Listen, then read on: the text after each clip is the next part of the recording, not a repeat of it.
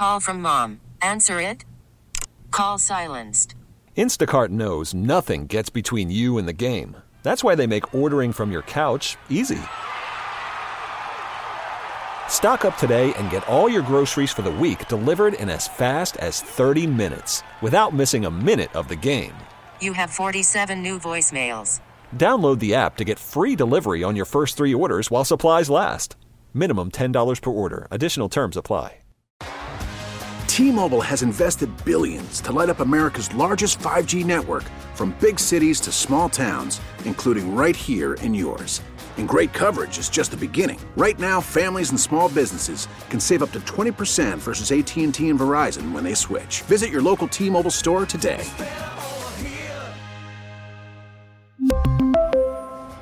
Plan savings with three lines of T Mobile Essentials versus comparable available plans. Plan features and taxes and fees may vary. Mailee Smith, thank you so much for being here this morning. Thank you for having me. It's a pleasure. Absolutely. So take us through it as far as what what you're learning and what we can all learn as we here in Philadelphia. And we, we are familiar, by the way, as you know, with Paul Vallas. He was our CEO of public schools and known as a school reformer. So he's a familiar name, a familiar face in that close election that he just lost in Chicago. What does your research tell you? Right. So Paul Vallas faced Brandon Johnson in this runoff election in Chicago. Both were Democrats.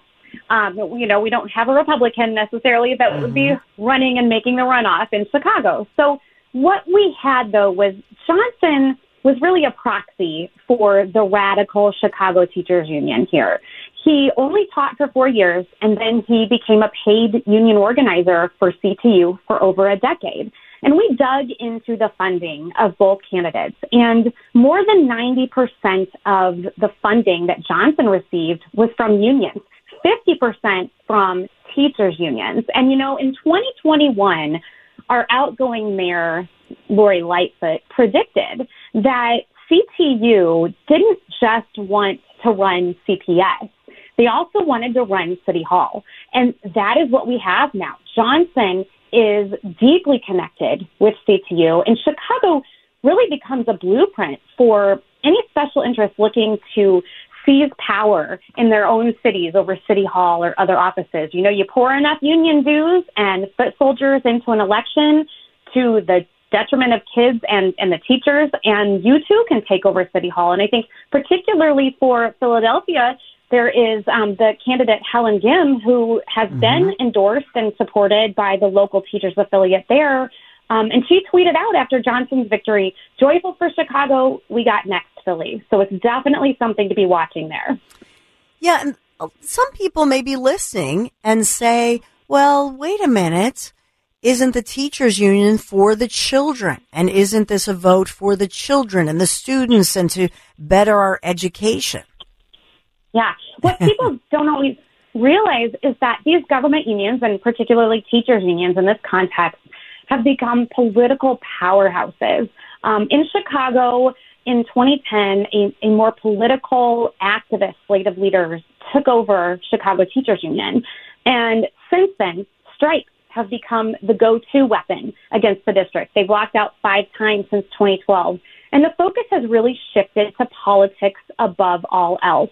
Um, they've spent about $19 million since 2010 on state and local elections. They've funded half of our General Assembly, um, two out of three aldermen in Chicago, and they've really actually deprioritized teachers. They don't put money into representing teachers. Just 19% of what CTU spends is on representing teachers, and even the teachers themselves. CTU faced backlash from its members through this election for spending teacher dues on politics, which is something they had said they would not do but they violated their own rules. And it has upset members, and they've actually filed an unfair labor practice against the union because it is not putting teachers first. And it's such an important point that you make because sometimes I think there's a, a misunderstanding where, or maybe it's on purpose that, that people say, oh, if you're against this, you're against teachers. And why are you putting teachers down? In fact, what, what this research shows is that it's the opposite in that in, in fact that teachers are not being supported in the way they should, or even investing in the classroom spending and, and investing in the kids. And we've seen our, of course, we've seen our test scores here in Philadelphia across the nation. We've never seen these kinds of test scores where even the math scores have hit historic lows. It's disturbing. Mm-hmm.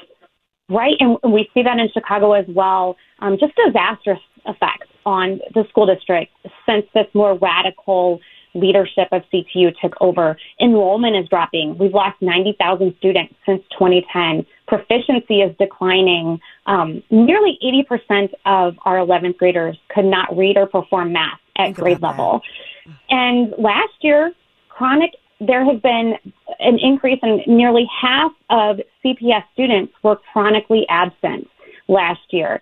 And this is all coming after this radical wing of Chicago Teachers Union took over that has been more focused on politics.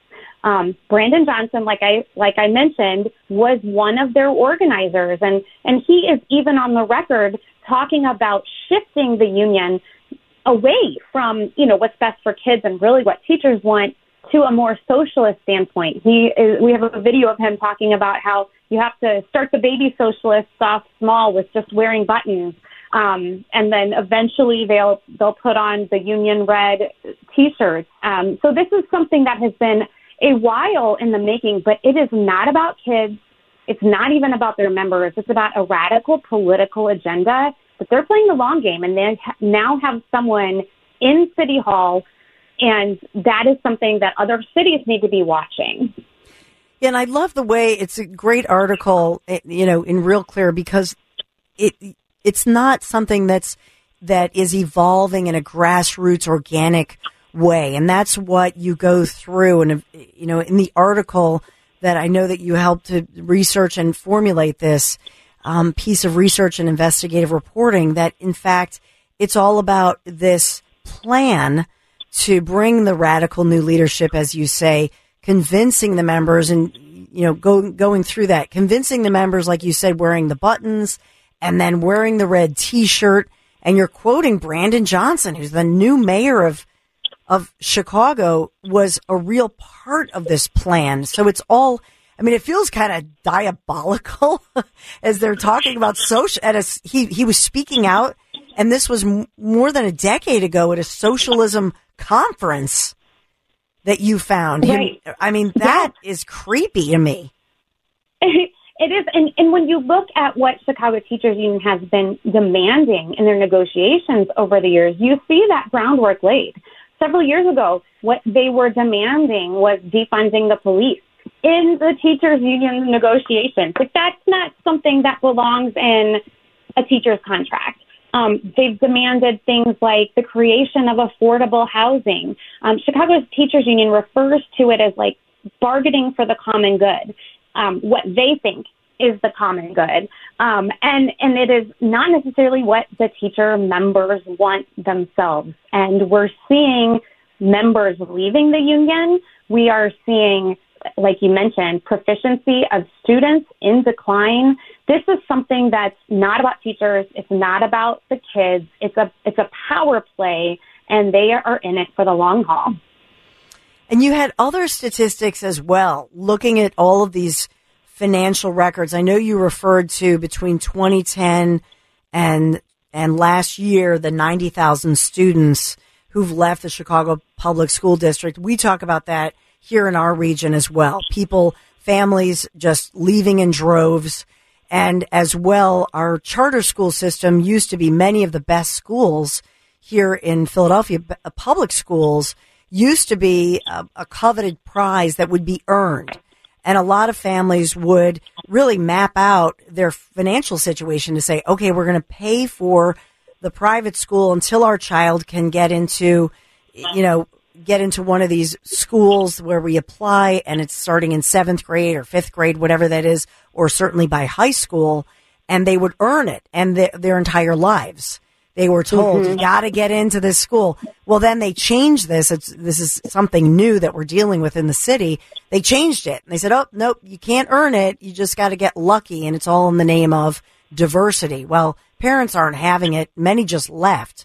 So we have the same kind of, kind of exodus of parents who've just said, we're out, we're leaving the city because we're not going to deal with the failing public schools. But you have some other, you know, other financial stats that you had looked at through the, um, a recent study you quoted by the Illinois Policy Institute talking about the teachers and how much they fund. And so it's well beyond a city. It's this is them looking outward and saying we can do this across the country at a state level, correct? Correct. So Chicago Teachers Union um, has spent about $19 million on state and local elections since 2010. And they have funded half of the state's General Assembly. Um, and, and then again, they poured nearly 2.3 million into the Brandon Johnson campaign. And what we see is them using member dues. Again, members are upset by this to better their position with the people that they are helping elect.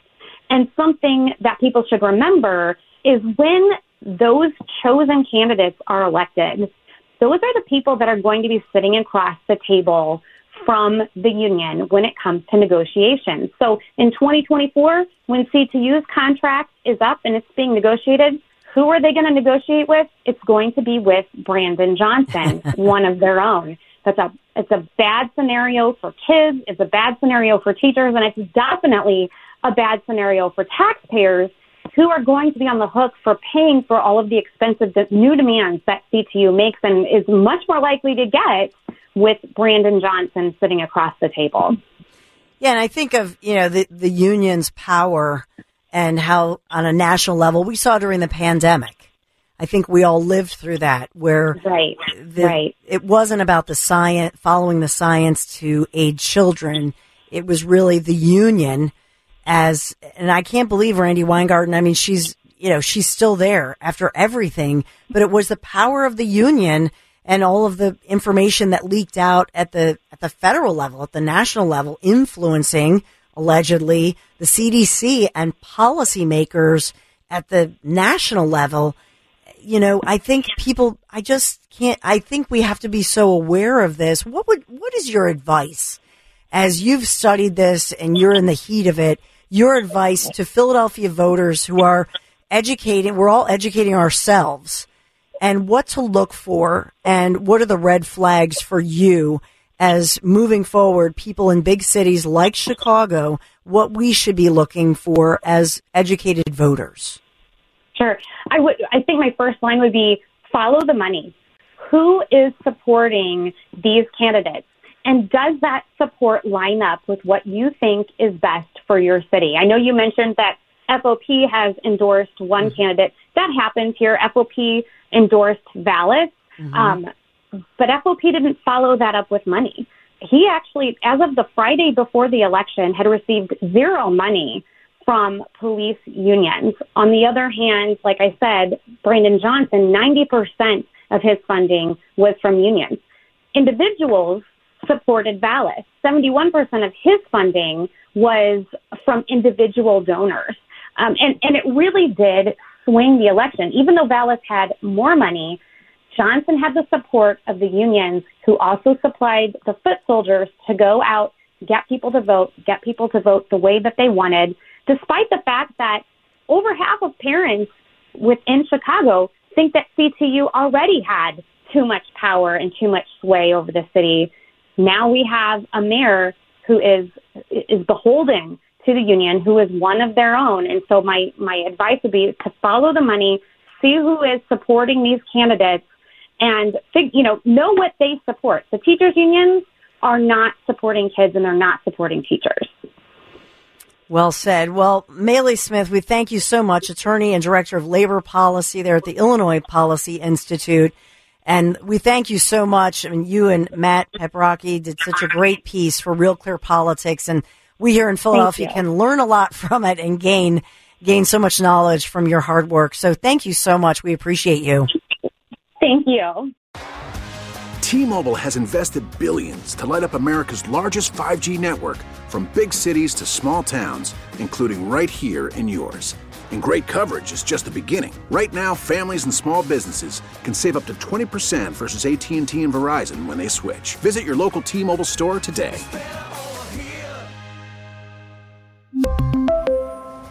Plan savings with 3 lines of T-Mobile Essentials versus comparable available plans. Plan features and taxes and fees may vary.